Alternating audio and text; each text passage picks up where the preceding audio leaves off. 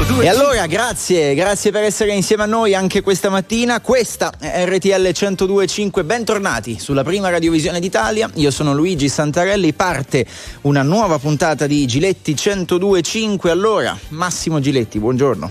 Buongiorno, buongiorno a tutti. Oggi è festa della Repubblica, 2 giugno, una data che spesso può sfociare in momenti di retorica. Io oggi la dedicherei soprattutto alle donne quelle donne che nel, in quegli anni hanno proprio reso possibile anche alcune modifiche all'interno della nostra carta. E, e vennero elette in pochissime nella Costituente, credo 21 all'inizio, ma cito un passaggio dell'importanza del voto delle donne e della forza delle donne di cambiare le cose. C'erano personaggi come Calamandrei, magari che risposero all'inizio, padre della Costituzione, dissero ma no, abbiamo previsto tutto, no, le donne dissero bisogna anche prevedere un'altra frase, che siamo tutti uguali, senza distinzioni di sesso, razza, ma anche proprio di sesso. Perché? Eh, perché capivano che era un paese che arrivava con un retaggio culturale ancora e ancora oggi parliamo di femminicidi. Quindi siamo un paese che ha ancora dentro di sé qualcosa che non torna, al di là poi dei singoli fatti, dei singoli episodi criminali. È un paese dove culturalmente la donna non è ancora da parte di molti maschi, figli di qualcosa che si chiama macismo, visioni completamente diverse dei rapporti personali tra uomo e donna, non è all'altezza di quello che è il 2023. Questo è il punto, se vogliamo dare un senso non retorico alla parola Repubblica di oggi. Dopo tutti questi anni ancora parliamo di donne insomma, solamente per casi di cronaca brutti come quelli che abbiamo visto in questi giorni, da Senago, la ragazza uccisa incinta di sette mesi o la poliziotta uccisa a Roma o anche i dati che parlavano di come lo stipendio delle mamme sia semplicemente più basso rispetto a quelle donne che invece non hanno avuto figli. Allora la domanda per voi questa mattina è come se ne esce da questi problemi che ancora colpiscono il nostro paese. 02 25 15 15 come sempre chiamateci per parlare insieme a Massimo Giletti, pronti a partire. Allora, un problema che ancora il nostro paese vive nei confronti delle donne, evidentemente perché continuiamo purtroppo giorno dopo giorno a raccontare di casi orribili di femminicidio e non solo. Come ne usciamo? Questa è la domanda per voi. Subito al telefono, vogliamo sentire le vostre voci. Allo 02 25 15 15 da Biella Stefano, buongiorno. Buongiorno. Buongiorno a tutti, ciao Stefano, buongiorno. Buongiorno, eh, volevo dare la mia opinione. Prego. Ma secondo me eh, bisognerebbe intervenire con delle leggi più severe, far vedere che lo Stato c'è, che si interessa veramente a questo tema. Lei ritiene che basti una legge, che peraltro che in diciamo, teoria esiste già, eh. eh. c'è sempre, no? È sempre più da un punto sì, di vista legislativo. Ecco, ma lei davvero pensa che basti una legge conoscendo, a parte conoscendo noi italiani che delle leggi, fatta la legge, facciamo l'inganno dall'altra parte, come vuole la storia. Ma su questo tema io ho una posizione diversa dalla sua. Io non ritengo che le, le leggi siano sufficienti, sono una parte di un processo. Io ho paura che in certe aree maschili, maschili. Ci sia un atteggiamento ancora nei confronti della donna come se fosse un oggetto di possesso personale. Eh, lo so, questo, questo sì, purtroppo. E allora bisogna lavorare culturalmente nelle scuole, eh, sì. lavorando davvero, anche noi, guardi, io ce l'ho anche con noi, noi giornalisti, sì, noi, con i colleghi. Ce l'ho perché quando leggo uccisa per gelosia, ma cosa vuol dire? Quindi eh, scrivi gelosia giornalista del cazzo, perché mi spiace, devo dirla questa parola, ancora oggi leggo questa frase, perché la gelosia è qualcosa quindi che riporta la colpa sulla donna. Perché se lui era geloso, questa donna... E eh no, e non è così, cari colleghi, che si fa. Qui siamo di fronte a qualcosa di gravissimo, che è un problema culturale. Chiaro. Eh, grazie Stefano, un abbraccio, buona giornata. Abbraccio, viva Biella. Andiamo da Fabia, da Pescara, buongiorno. Buongiorno, sono Fabia. Fabia, eh, buongiorno. Dunque, eh, io volevo dire questo, eh, secondo me eh, il problema fondamentale è più grande al di là del fatto culturale, sono da- eh, perfettamente d'accordo perché ognuno di noi si porta dietro ciò che ha ricevuto ed è Eh. atavico questo discorso perché è legato tantissimo al- a ciò che ci viene dato dai nostri genitori, quindi eh, chiaramente possesso, gelosie, lacune, mancanze, quindi è, è vero che bisogna lavorare alle radici, quindi nelle scuole, ehm, soprattutto nelle famiglie, un supporto psicologico per le coppie che non ce la fanno e questo è fondamentale perché tanti, tanti giovani si avviano al matrimonio, ad avere figli senza averne veramente le cognizioni e le basi. Quindi premesso questo, io vivo una situazione in diretta eh, di eh, violenza, di codice rosso perché ho una figlia eh, che ancora non esce fuori da questa situazione ed è assurdo continuare a dire denunciate, denunciate, Cos'è denunciate. successo a sua figlia, se ce lo può raccontare? È successo che ha, purtroppo si è incastrata eh, in una situazione di dipendenza affettiva eh, con un eh, ragazzo eh, violento ehm, che adesso attualmente è in, è in una comunità, eh, quindi eh, con uso di droghe, ma soprattutto violento culturalmente perché era il discorso la donna è mia, tu sei mia, quindi ti Sua figlia dove che- non riesce a fare lo scatto per allontanarsi da questo ragazzo? Adesso si è allontanata, è riuscita a farlo lo scatto per fortuna, nonostante ci- noi gli siamo stati addosso, nonostante l'avevamo allontanata proprio anche geograficamente. Il problema è che eh, quando ci si incastra in questi rapporti malati eh, è lì che bisogna intervenire, è lì che bisogna anche a priori, e, mm, ripeto, ehm, le famiglie vanno aiutate hanno bisogno di un supporto con ehm, persone competenti, hanno bisogno di avere anche attorno una maglia, eh, delle, delle persone che eh, anche a livello di magistrati, eh, mi perdoni, io ehm, sono esterrefatta perché abbiamo fatto denuncia eh, due anni fa e ancora non ne veniamo a capo. Nonostante non tutte le storie emesso- del famoso codice rosso che dava la tutto, priorità. Nonostante, perché lui è stato, è stato messo in carcere per altri problemi e lì ancora noi stiamo vivendo rimandi su rimandi. Abbiamo chiesto, mia figlia ha chiesto il lei divorzio. ci conferma che quando l'Europa ci chiede di fare le riforme vere, serie, non tanto così Sulla per giustizia fare, sulla giustizia, su tutto il sistema, è l'ennesima dimostrazione di quello che Sì, dico io. In Italia sì, non c'è sì. certezza della pena Non c'è e c'è certezza, lentezza non di giustizia, quindi vuol dire non avere giustizia. Non Le diamo un bacio? giustizia. Le diamo un bacio. Grazie, buona giornata. Fabia. Buona Grazie. giornata. Andiamo Hai da capito? Danilo da Torino, ancora allo 02 25 15 15. Chiamateci, buongiorno Danilo. Buongiorno, Prego. eh, chiedo scusa, forse sarà un discorso che viene dalla pancia perché comunque ho due figlie. Ehm, io farei una legge, una semplice legge, di lasciare questo ragazzo per un mese ai genitori della ragazza.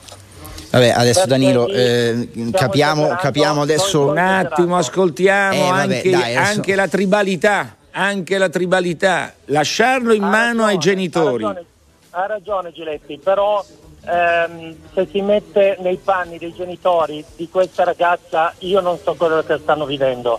Ma noi, sa- però io, la- io capisco, però vede qual è la differenza tra noi e loro? Tra chi, fa un chi è carabiniere e quando arresta un mafioso che ha fatto le No, stragi io- non lo io sono- ammazza, un altro lo ammazzerebbe. Noi siamo diversi da loro. Siamo Noi abbiamo un diversi, ha codice che va rispettato e attraverso il rispetto delle Il problema- regole. Capisce? il Il problema problema è che questi genitori vorrebbero che uno così non uscisse più, forse. Allora lì la seguo un po' di più. Giusto. Ma eh, non possiamo fare, no? La legge, famosa Sì. legge del taglione, uccidi me, uccido te. Sicuramente, Eh, sicuramente, è- però, però ehm, sicuramente bisogna intervenire nelle scuole, educazione, tutto quanto.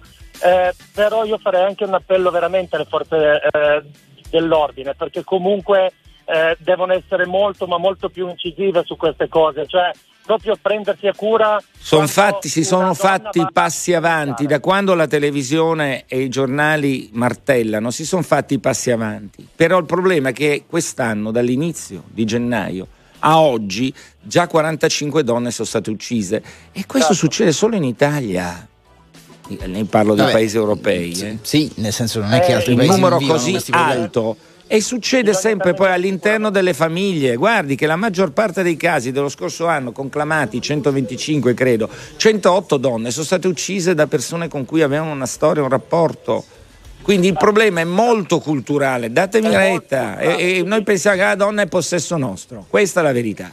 Grazie Danilo, buona giornata. Grazie, scusa per il discorso di pancia. Ma chi, no, ma ascoltiamo, ascoltiamo Luigi si arrabbia, ma poi no, si allora, più con me. Siccome parliamo di storie, tra l'altro eh, spieghiamolo a chi magari si fosse connesso ora, lui parlava della tragedia della, Giulia. di Giulia Tramontano uccisa a 29 uccisa anni. Uccisa lei e ucciso il bambino esatto, perché, 7 mesi, perché era incinta insomma. di 7 mesi. Lui diceva di lasciare per un po' di tempo eh, il compagno che ha confessato l'omicidio nelle mani dei genitori della ragazza che possiamo solo immaginare quello che stiano vivendo. Le storie purtroppo che raccontiamo sono orribili, però ecco, eh, parlare anche noi in questo modo, lasciarci trascinare dalla rabbia in pensieri come questi che io immagino no. siano naturali, non è sano secondo me. Però, però torniamo al punto centrale che oggi, essendo l'ultima mia puntata, vorrei, che, vorrei lasciare anche un messaggio. Non dobbiamo far finta di essere ipocriti come tanti che scrivono oggi questo, eh, solite, le solite frasi. Noi abbiamo un problema del retaggio, la nostra è una società ancora patriarcale. Non dimentichiamoci che aveva codificato il delitto d'onore alla nostra società. Eh. Il delitto d'onore che dava la possibilità ai mariti di ammazzare la moglie e di avere una pena minore. Cioè, siamo questo, quindi noi non dobbiamo ergerci io capisco che oggi c'è una cosa fantastica, no? in, noi, in noi maschi, parlo ai maschi che ci stanno ascoltando. Noi siamo qualcosa di diverso da quello. Quello è il mostro, noi siamo perfetti che non sbagliamo mai. Noi invece non dobbiamo fare questa divisione, noi dobbiamo chiederci quanto siamo inseriti in una società che permetta a questi uomini, a questi ragazzi di crescere ancora con quest'idea della donna. Questo sarebbe il passo avanti culturale, perché non dimentichiamo il delitto d'onore, era l'altro giorno, io lo studiavo all'università. Abbiamo fatto passi avanti, ma non in tutte le aree, non in tutte le aree del nostro paese, non in tutte le zone mentali del nostro paese, perché io capisco che essere abbandonati è un dolore immenso, ma non lo si può non catalogare come un diritto della donna di lasciare una persona col fatto che invece questo diritto, questo è un crimine, per i maschi sì. è un crimine, essere abbandonati è un crimine. Ovviamente stiamo parlando di, di fatti diversi rispetto a quello di Giulia, però quella frase, sono libero finalmente, racconta di un ragazzo che probabilmente nel suo humus culturale, nel suo modo anche di essere, avrà manifestato questi atteggiamenti, perché questo è il punto, non è tutto sommerso. Io ho paura di questo, Luigi, ho paura di questo, non capiamo che abbiamo intorno e non lo aiutiamo perché vanno aiutati questi soggetti anche. A proposito del delitto d'onore di cui parlavi, eh, l'altro ieri e siamo sempre noi, cioè sempre Italia, insomma. Comunque. Andiamo eh, avanti, andiamo avanti, sentiamo voi. Emanuele, buongiorno da Mantova. Eh, buongiorno Luigi, Massimo e dottor Giletti. Ehm, io praticamente sono di, un po' di parte, diciamo che da piccolo mio padre ci picchiava, mia, mia madre, siamo andati dai carabinieri, denunciato che ci aveva promesso che ci avrebbe ucciso e i carabinieri non hanno fatto niente. Che anno niente. era? Che anno era? Stiamo, che anno era? De, stiamo parlando dell'87, siamo indietro, siamo indietro. Quello siamo che indietro. dico io però, siamo comunque indietro perché già nel 1987 una situazione del genere andava vagliata in un modo più intelligente. Oggi si sono fatti passi avanti, non, però... Esatto, sì, qualcosina è stato fatto. Ma, ma in lei, scusi, in lei, psicologicamente, il fatto di essere cresciuto in una situazione così, che cosa le ha lasciato? All'inizio mi ha lasciato devastato, spaventato, terrorizzato, eh, sottomesso, perché fino a 13 anni ho vissuto in quella situazione. Poi ho lavorato su me stesso e qualcosa è cambiato, ma sono cambiato io. Però allora non, cioè, il ragazzino fino a 13 anni in quella situazione non poteva crescere bene.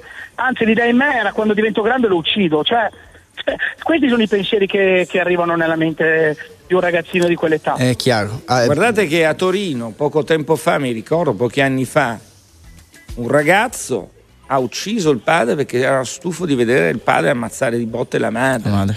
È proprio così, è proprio così. Se non si fa qualcosa lì. Non si può lasciare solo. Ecco perché è importante lavorare, ascoltare. Quando si prende una denuncia, lo dico anche a chi fa questo lavoro, ci deve mettere passione eh, in più in questi casi. Cercare di aiutare proprio il contesto, non prendere un pezzo di carta, nome e cognome e mettere in un cassetto. Questo ci sta dicendo questo, questa persona che ci chiama da Mantova. Emanuele, grazie. Buona Ciao, giornata. Emanuele. Grazie a voi. Grazie. grazie Buona giornata. Allora andiamo in pubblicità. Eh, ripartiamo dalle vostre telefonate, come sempre allo 02 25 15 15. Un'altra polemica che c'è stata in questi giorni ma che devo dire in realtà purtroppo viene fuori ogni volta che raccontiamo un caso efferato di cronaca di femminicidio come questo è nei confronti di qualcuno, siccome tu citavi Massimo i tuoi colleghi, che ha scritto qualche articolo dicendo dobbiamo insegnare alle donne a stare attente. Qualcuno ha detto no, Certo, dobbiamo insegnare agli noi uomini insegnare, noi dobbiamo insegnare sempre le donne no, sono sempre le donne che se vanno in giro con la minigonna ancora con sto retaggio. Appunto. Siamo nel 2023 dai. Parliamo anche di questo. Pubblicità dai. state qui con noi perché speriamo che chiami qualcuno di questi. Chiami che lo sistemiamo dai. c'è Sabrina che ci chiama da Paderno Dugnano. Buongiorno Sabrina. Buongiorno a tutti. Sabrina ciao. buongiorno ciao. Prego Niente, eh, io sono di Paderno Dugnano, quindi questa cosa qua mi ha, tra virgolette, scosso un attimino di più perché eh, ce l'abbiamo proprio attaccata Vicino a, casa, a Senago come... dove c'è stata la, la tragedia. Sì, sì, proprio vicino, sarà un chilometro e mezzo, due per intendersi. E quindi comunque siamo rimasti tutti un attimino eh, ancora più scossi sapendo che è nei paraggi, no? Questa cosa, come succedono in tutti i posti chiaramente. L'unica cosa che dico io è che forse una volta ogni tanto dovrebbero dare una pena esemplare, perché ogni volta che c'è un caso di questo similare, diciamo, alla fine della fiera viene sempre fuori che eh, trovano mille scuse mh, mm, per dare altre, boh, altre motivazioni. C'è motivazione perché io penso che neanche un cane fa una fine del genere, cioè una, uccidere Beh, una ha ammazzato anche il proprio figlio. figlio in realtà, c'è un duplice omicidio questo. Certo, certo, appunto che era già anche padre, quindi, tra virgolette. Quindi, quindi no, dico, se tu arrivi a fare una cosa così efferata, lei capisce che quello che mi interessa non è lo, l'orribile fatto in sé che non ha bisogno di ulteriori parole, è come può un uomo arrivare a questo. Arrivare a fare questo, sì, sì. E questo è il punto che secondo me ha un substrato sociale, culturale in quel modo di vivere di certi maschi che r- considerano la donna Possetto. a propria disposizione, un oggetto certo. come una macchina. Guardi, io ricordo quando ero ragazzino una reclame, una pubblicità. C'era un'auto di lusso molto bella e una stupenda ragazza. E sotto c'era scritto: Sono entrambe usate, ma ti possono dar piacere. Era. Cioè, lei capisce che. Il parallelismo, quindi donna, auto e oggetto, noi siamo cresciuti in questo sistema. Oggi sicuramente grandi passi avanti rispetto a quando io vidi quella pubblicità gigantesca sui muri. Però io ho paura di questo, che mentalmente troppi uomini sono cresciuti lì. È qui che dobbiamo lavorare culturalmente, con l'aiuto delle donne anche. Se certo, non lavoriamo certo. adesso, anche quelli della nostra generazione cresceranno allo stesso modo. Sabrina, grazie e buona giornata. Buona, buona giornata. giornata. a tutti. Buona Ci giornata. spostiamo di poco, andiamo a Monza, c'è Roberta. Buongiorno. Buongiorno a tutti. Io Buongiorno. la mia riflessione era solo di questo tipo. Io ho 65 anni e ho avuto un padre dove quando beveva era violento con mia madre. Probabilmente avendo sempre avuto un carattere forte, parlo dall'età dei 15 anni, eh, che capivo e vedevo la situazione, io mi mettevo in mezzo e difendevo mia madre, eh, dando degli spintoni e, e, anche qualche sberla a mio padre con violenza. Questo probabilmente mi ha portato es- ad avere un carattere molto forte e a cercare di avere un marito che era ovviamente l'opposto di mio padre. Ma la mia riflessione è, va bene i maschi, ma le donne, possibile che non, non si ribellano? Voglio dire, stanno a subire basta?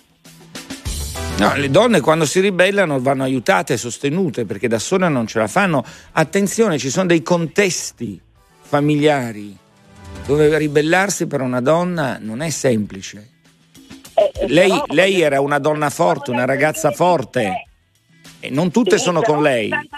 Ho 65 anni, ho 65 anni. Sì, ma allora era una ragazza forte che ha difeso sua madre. Sa quante altre ragazze deboli, con paura, si sarebbero chiuse nella loro stanzetta e magari avrebbero subito le violenze anche del padre. Ci sono realtà diverse.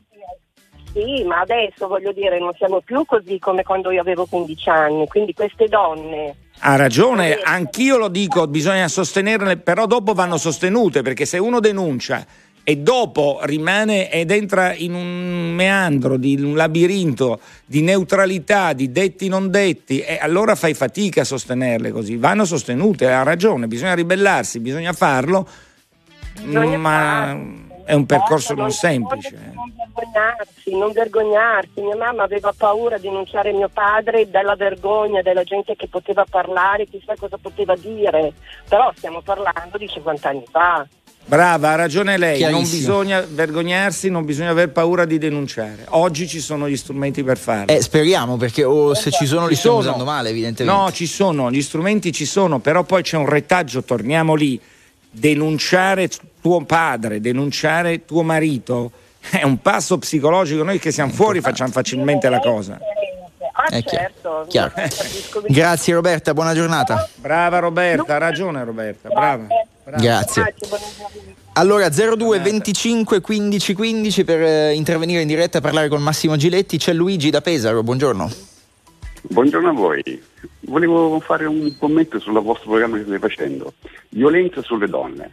Un giornalista deve intervenire una cosa sacrosanta. Bisogna intervenire sui bambini, sull'educazione. La domanda era questa. Noi quando educhiamo i nostri figli, tra maschietto e femminuccia, li educhiamo nello stesso modo? No. Noi li educhiamo in modo diverso. Tante volte io sento il mio vicino di casa che dice sempre fai attenzione a tua sorella, guarda cosa ha fatto tua sorella.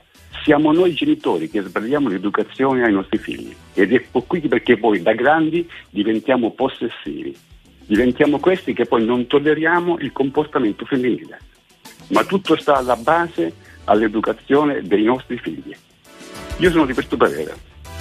Allora, Guardi, le dico una cosa, ero in un paese, pochi giorni fa in un paese, sentivo una bambina parlare con la madre, mentre ero in questa panchina, e, e- e dire alla madre una determinata cosa. La madre che sottolineava la differenza tra maschio e femmina. Allora la madre dice, ma chi te l'ha detto che noi donne siamo più deboli? Eh, me lo dicono tutte a scuola. Non è vero. Non è, È vero. questo, che, è questo lavoro che è un percorso difficilissimo. Io ho sempre Certo. sostenuto che per sconfiggere la mafia devi lavorare sulla cultura, per sconfiggere tutto ciò che è negativo devi lavorare sulla cultura. È un percorso faticoso, ma bisogna farlo, se no rimaniamo Certo. come dice lei, dalle famiglie. Nell'educazio- Nell'educazione dei figli noi facciamo molta distinzione, cioè non educhiamo i figli allo stesso modo, abbiamo la distinzione già da piccolini tra maschietto e femminuccia. Questo è molto importante perché poi la mente, anche il fatto stesso di dire al figlio fai attenzione a tua sorella, vedi cosa ha fatto tua sorella, lui diventa possessivo e da adulto, ecco perché poi alla fine non si tollera quando si viene lasciati o la donna ci manda a quel paese, mm, perché noi siamo abituati a, a controllare, a fare questa cosa di controllo sulla, sulla donna. Grazie, Ma è, è Grazie. nell'educazione è tutto. Buona giornata. Grazie Luigi. Grazie. A proposito degli strumenti, leggiamo anche qualche messaggio al 378 Leggi, leggi. 378 1025. eh, qualcuno dice: È vero, oggi ci sono gli strumenti per difendere le donne. Il problema è che siamo sempre alle solite. Le istituzioni sono fatte di persone che a volte non prestano la dovuta attenzione. E poi siamo sempre lì a storie come l'amica che ci ha chiamato prima che dice: Noi la denuncia l'abbiamo fatta, sono passati due anni, siamo ancora lì. Due anni.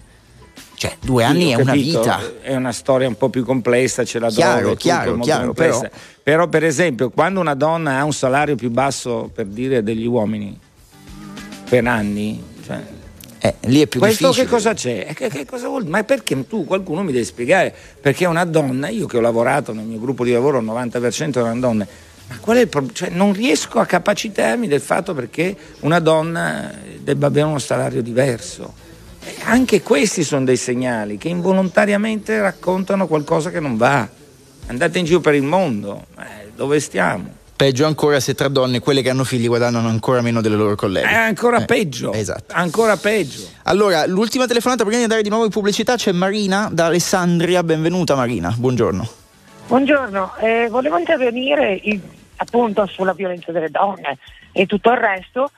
Il fatto è che io non trovo assolutamente segnali da parte degli uomini Faccio un esempio. da parte perché? degli uomini non ce ne sono. Cioè, questa cosa è tutto per, solo della donna, ma mio marito non commenta, l'amico non commenta, eh, il vicino di casa non commenta, gli attori, eh, solo voi giornalisti parlate di queste cose, in quanto comunque ci mangiate. E ne parliamo anche male, le ripeto che ne parliamo anche male perché troppo spesso utilizziamo gelosia, frasi, titoli che ma, scaricano sulla donna la responsabilità. Ma solo, ma solo quando vengono date le notizie che io seguo, perché seguivo anche lei, eh. io seguo, eh, creda, sono, eh, atterriscono. Noi in quanto donne ce la sentiamo addosso questa cosa, ce la dobbiamo sopportare da quando nasciamo e ce la portano avanti sempre con queste frasi, ma addirittura quando le donne vanno, vanno a fare eh, delle, delle, dimostranze al capo al, eh, titolare perché c'è una molestia sul lavoro, viene fuori il sorrisino. Eh, quando ero ragazzina io avuto, sono stata importunata su un treno, avevo 15 anni, il capotreno cosa ha detto? Ma eh, si sarà sbagliata. Cioè noi siamo prese in giro e non credute da quando nasciamo e, la, la, la, l'educazione del maschio non cambia. Non cambia, a tavola vengono serviti per prima ancora i maschi, cosa proprio un retaggio di 50 anni fa. Quindi lei concorda con me? Però, concorda però, con me che dobbiamo lavorare su questo, perché sennò sì, è tutto retorica, è tutto sì, vuoto. Ma profondamente, perché è inutile fare una Brava. riunione dei carabinieri e ragazzi dobbiamo fare questo intervento. Questi prendono la denuncia. In che modo? Questa si rivive di nuovo tutto e c'è il coglione di turno, scusi il termine, che fa di nuovo il sorrisino, perché questa magari aveva la minigonna. Io e penso che lei purtroppo, purtroppo anche in modo forte, ma eh, io amo le persone forte, come lei. Io amo le persone come lei, con persone dirette che non fanno ipocrisia, che non sono retoriche, che vanno al punto. Speriamo di poterlo cambiare questo paese. A volte chi, chi prova a cambiarlo viene escluso dalla società. Noi invece dobbiamo lottare. Grazie Marina. Sempre. Da Imola c'è Marco, buongiorno. Buongiorno Giletti, buongiorno Santarelli. Buongiorno, ah, eccoci. Dica tutto. Permettetemi una cosa. Allora, io ho avuto una vicenda con la mia ex, ci siamo separati, e mm, lei è stata perseguitata per tre anni. Lei di riflesso riportava i problemi a casa, tanto che mia figlia è andata in psicanalisi. Io non capivo cosa succedeva in casa avevo solo questi problemi qua che non, non, non, riuscivo a capire da dove arrivavano. Poi ho scoperto che un amico, cioè il marito di una sua amica, l'ha perseguitata per tre anni. Lei ha fatto un casino di denunce. La, la moglie di lui l'ha denunciato anche lei. L'ha denunciato addirittura il figlio di questo qua. Lui ha continuato a fare dei casini, a, a, a, a rovinargli la macchina, a fare atti vandalici, a perseguitarla, addirittura l'ha, l'ha minacciata davanti dove lei lavorava. Fino a che poi non ho saputo per quale motivo c'era sto malore in casa, mia figlia in psicalancio che non capivo niente. Dopo tre anni ho capito tutto perché me l'hanno detto, sono arrivati al punto dell'esasperazione. Che cos'era? E... Che cos'era cosa? A che cosa era dovuto? E questo qua aveva preso una fissa per la mia ex. Ecco. Aveva preso la fissa.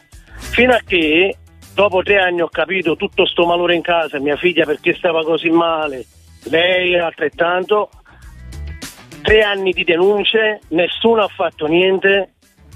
Mi vergogno a dirlo, sono contro la violenza, ma sono dovuto intervenire con questa persona quando l'ho saputo e sono dovuto intervenire io in malo modo e mi sono beccato io tutti i casini dopo. Sono contento perché l'importante è che la mia famiglia sta bene, però questa persona è sparita.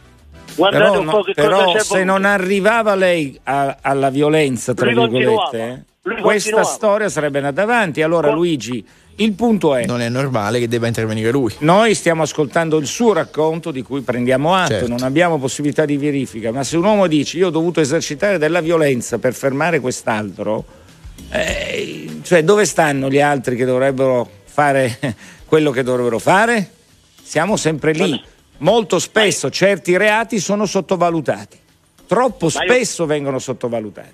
Ma io prima di...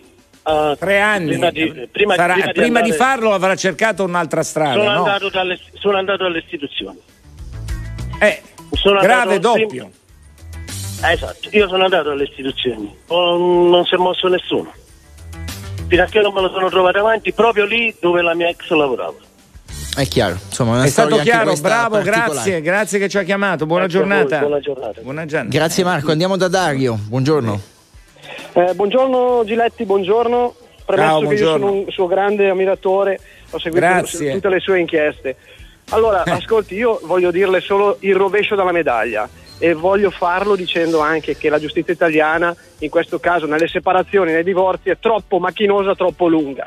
Nel mio caso, che oramai è, è vecchio, del 2008, adesso io ho una bellissima famiglia, una moglie, una figlia, sto benissimo, però in quel caso là venni eh, messo in, in- in una posizione di riconciliazione, cioè tu devi stare comunque a vivere con una persona che hai beccato con un altro uomo, eccetera, eccetera, che ti ha rovinato la famiglia, devi starci per forza perché, perché devi tentare di riconciliarti e questa cosa io la ritengo assurda.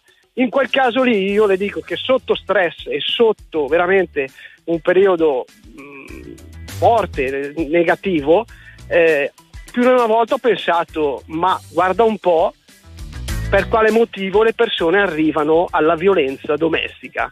Perché io ho subito, al contrario, eh, quello che stiamo sentendo durante questa trasmissione, la sua trasmissione. Ne ho subite di, di tutti i colori, violenze psicologiche. Ogni, fisiche, ogni caso è una storia a sé, non si riesce mai a trovare una quadra Però, generale però per il punto definire. è questo, è troppo Però macchinoso, è troppo tutto macchinoso lento. separarsi. È tutto lento. Se uno decide tutto di lento. separarsi, il famoso divorzio breve, separazione breve, mi sembra non sia sempre Esatto. lenta. Ecco. Esatto, ed, Grazie. Ed è, anche, ed è anche costoso. Non Eh, solo, non solo. Ecco, vedi, figurati. Grazie, Dobbiamo Dario, buona giornata. Anche. Continui pensa così, un po'. grazie mille. Un abbraccio a lei, grazie. Ci ha aperto una finestra, eh, questa persona. Sì. Eh, Sì. Perché se uno si decide di scegliere una separazione, io sai, propongo sempre una cosa diversa, fare i patti prematrimoniali che non vengono riconosciuti da noi. Vabbè, perché quando poi non, si, cioè, non è mai davvero... sì, perché quando tu poi ti separi e la situazione non è più idilliaca, anche un qualsiasi cosa diventa strumento Sì. per andare contro all'altro. Se tu invece nel momento in cui ti ami, eccetera, decidi che se mai dovesse succedere a tavolino fai un accordo, questo aiuterebbe moltissimo. Non riusciamo a farlo. Eh, sai quante cose non riusciamo a fare, neanche il PNR mettiamo a terra, quindi figurati fatti matrimoni- prematrimoniali. Allora andiamo avanti, abbiamo parecchi amici da sentire, c'è Rosa da Lipari, benvenuta. Eh, buon- buongiorno, Buongiorno. Ciao Rosa, buongiorno. Prego. ciao. Eh, volevo, volevo dire che quando io sono personalmente sono stata vittima di un marito violento. E Per, volevo per dire quanto tempo? Per quanto Ah, per tempo? moltissimo tempo, per 18 anni. 18 anni. 18 anni sono stata, sì. Ehm, il problema è che nessuno ti aiuta. La famiglia, sei isolata da tutti. C'è anche la vergogna di dirlo? Sì, sì, sì, anche la vergogna. La cosa strana è che io eh, mi sentivo colpevole io. Ecco, ma c'è riuscita a liberarsi poi? Sì, sono riuscita a liberarmi, però io quello che voglio dire è che nessuno ti aiuta, nei, nel- nei carabinieri, nella famiglia. Comunque, Soprattutto nei piccoli isolata. centri? Soprattutto nei piccoli centri è più difficile. eh sì, io parlo di... eh, parlo della Sicilia del 93. Quindi era un altro mondo, possiamo dire, rispetto a oggi. Eh sì, eh sì, adesso si parla di queste cose, ma... E come ha fatto? potevano. Come ha fatto? Con grande fatica, con grande coraggio? Come ha fatto? Come è riuscita? Non so se mi sente, se è sganciato. Eh, se la ripristiniamo, questa storia però ci racconta che noi possiamo stare qui ai microfoni, Luigi, e raccontare poi la realtà dei fatti è completamente diversa, perché quando vivi con delle persone in questo tipo, essere pronti anche culturalmente sì. a sostenere uno scontro con l'uomo che amavi, che tutti intorno ti guardano in un certo modo, in un piccolo centro. Eh, non è facile, no, no. ha dei pesi psicologici enormi andare contro i mariti. Prego, sentiamo se Allora, no, è, caduta la linea perché dobbiamo andare verso la conclusione. Comunque... Però era brava, esatto. brava, telefonare, anche telefonare, la sentì la voce sofferta. Brava. Perché poi ha raccontato, insomma, nel suo caso erano gli anni 90 e però eh, la cosa che forse ci fa, dovrebbe far più riflettere è che sembrano storie che potrebbero accadere benissimo oggi. Quindi ci chiediamo ma come, ma in 30, 40, 50 anni è possibile che non siamo stati in grado di fare neanche un passo avanti? Evidentemente, da tanti messaggi e chiamate che abbiamo sentito oggi, evidentemente no. Chiudiamo così la puntata di oggi, eh, puntata che chiude anche la stagione di Giletti 1025 che per l'estate si ferma, l'appuntamento è molto presto, sempre qui su queste frequenze. Abbiamo chiuso purtroppo con un tema, sapete, noi commentiamo i fatti della settimana e anche quest'anno ci siamo ritrovati a toccare sempre temi come questo che non avremmo voluto toccare, però la cronaca questo ci racconta. Però io dico che bisogna sempre coltivare i sogni, come quel famoso poeta tedesco Holderlin che diceva che quando l'uomo riflette sembra un mendicante e quando sogna si avvicina a Dio. Ricordiamo, non smettiamo di sognare di poter pensare di cambiare questa nostra società. Se non abbiamo questa mentalità non riusciremo mai a progredire, a diventare altro da quello che siamo. Un abbraccio, grande annata, ringrazio RTL perché mi ha dato veramente un anno un momento non semplice e importante. Grazie. Ecco, tra l'altro eh, la promessa insomma, per tornare a risentirci presto è anche di poter parlare di tante cose di questo tuo periodo, Massimo, un po' particolari, ma eh, insomma. Lo sai che quando ho detto che quando potrò parlare, parlerò. Al momento purtroppo mi costa molto il mio silenzio, ma è un silenzio dovuto a motivi molto più alti di me. Comunque lo faremo, lo faremo anche qui, ci ritroveremo qui. Io eh, ringrazio oltre a Ma Massimo quando Giletti. parlerò si capiranno tante cose e noi saremo qui ad ascoltare. Soprattutto gli ipocriti e i farisei del nostro mondo giornalistico. Ecco. Del nostro mondo giornalistico, che hanno ancora il coraggio di, attocca- di attaccare gente come Michele Santoro, che è l'unico che è rimasto a dire la verità. Ecco, quei signori avranno le risposte dovute. Ecco. Un abbraccio a tutti, grazie. Qualcosa hai già detto. Prima di salutarci salutiamo e ringraziamo anche tutti quelli che ci hanno seguito questa stagione, voi come sempre e poi soprattutto la parte tecnica, Righi Aristarco, Pio Ingegno, Andy Ceccarelli, Massimo Lonigro al telefono, Maria Paola Railo in redazione, tutte RTL 1025, grazie a Massimo Giletti. Grazie Luigi, un compagno di viaggio fantastico. Ciao a tutti, Andy, tutti, tutti Ceccarelli da tutte le parti, Aristarco, via. E Ciao. buona estate, ciao. Estate, RTL.